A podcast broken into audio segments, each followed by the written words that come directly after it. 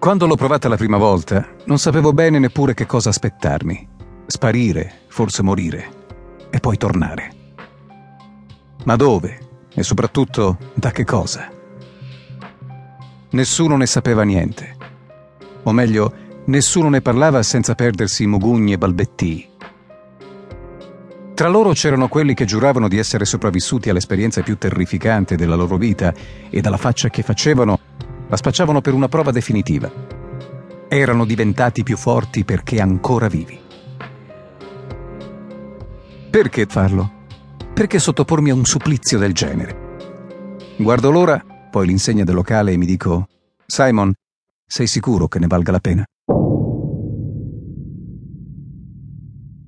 La musica trance che fa pulsare il sangue nelle vene si insegue a 150 rpm. Rimbalza di fuori, lungo le pareti sbrecciate del vicolo che gronda umidità e vernici fluorescenti. Dei loschi figuri se ne stanno nell'ombra a contrattare. Me lo sento, tutto concorre a distrarmi.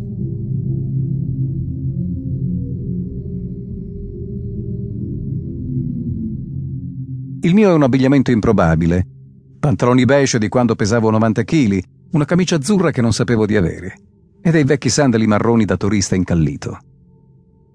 Spengo lo smartphone per non farmi impalmare da qualche applicazione urbana troppo invadente. Il posto in cui ho appuntamento, la Tana del Rumore Bianco, non è un locale in cui uno vorrebbe farsi notare, né ricordare di esserci stato. È un club di periferia, frequentato da patiti di volumi assordanti, il genere di frastuono che ti distrae e può farti cambiare idea ogni tre minuti. Anche meno se sei in compagnia di qualcuno a farti da cassa di risonanza. Forse è per questo che mi sono deciso, per calarmi nel pozzo e infilarmi nella tana del rumore non tanto diversamente da quelli che ci sono caduti dritti dritti prima e che recidivi l'avrebbero fatto anche dopo. Da fuori la tana si presenta peggio di una buca scavata nel terreno. L'ingresso è una lastra di metallo inclinata e montata su spessi cardini che affondano nella pietra. Oltre quello si sprofonda in un tunnel illuminato soltanto da rade fiammelle. L'aria è spostata sia dalle vibrazioni della musica che da grosse condotte di areazione sotterranea. In uno slargo una spelonca polverosa funge da pista da ballo e intorno alle pareti di roccia sono disposte delle assi inchiodate e laccate di rosso.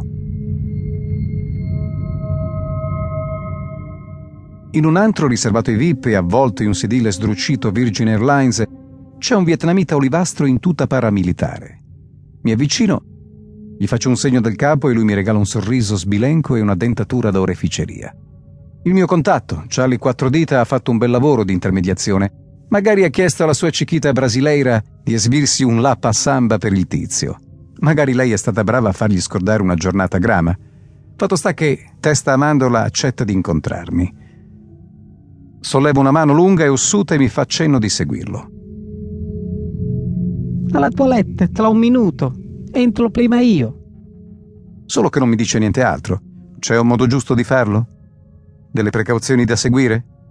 Cose da evitare per non farsi male? Ho mangiato un lumpi e bevuto due birre. Forse dovrei aspettare. O forse esito perché non sono convinto. Mio malgrado mi sono fatto suggestionare dalle voci che circolano in giro, quelle sull'aria che si filamenta in testa, i buchi neri di comprensione e i vortici di straniamento, voci assurde che parlano di vuoti d'anima iperbarici e pensieri specchio di memorie altrui.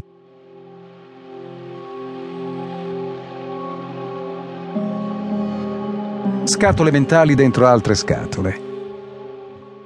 Illusioni tanto sgradevoli e moleste da perdere l'orientamento e la lucidità. Merda. Ma quante versioni esistono della stessa cosa?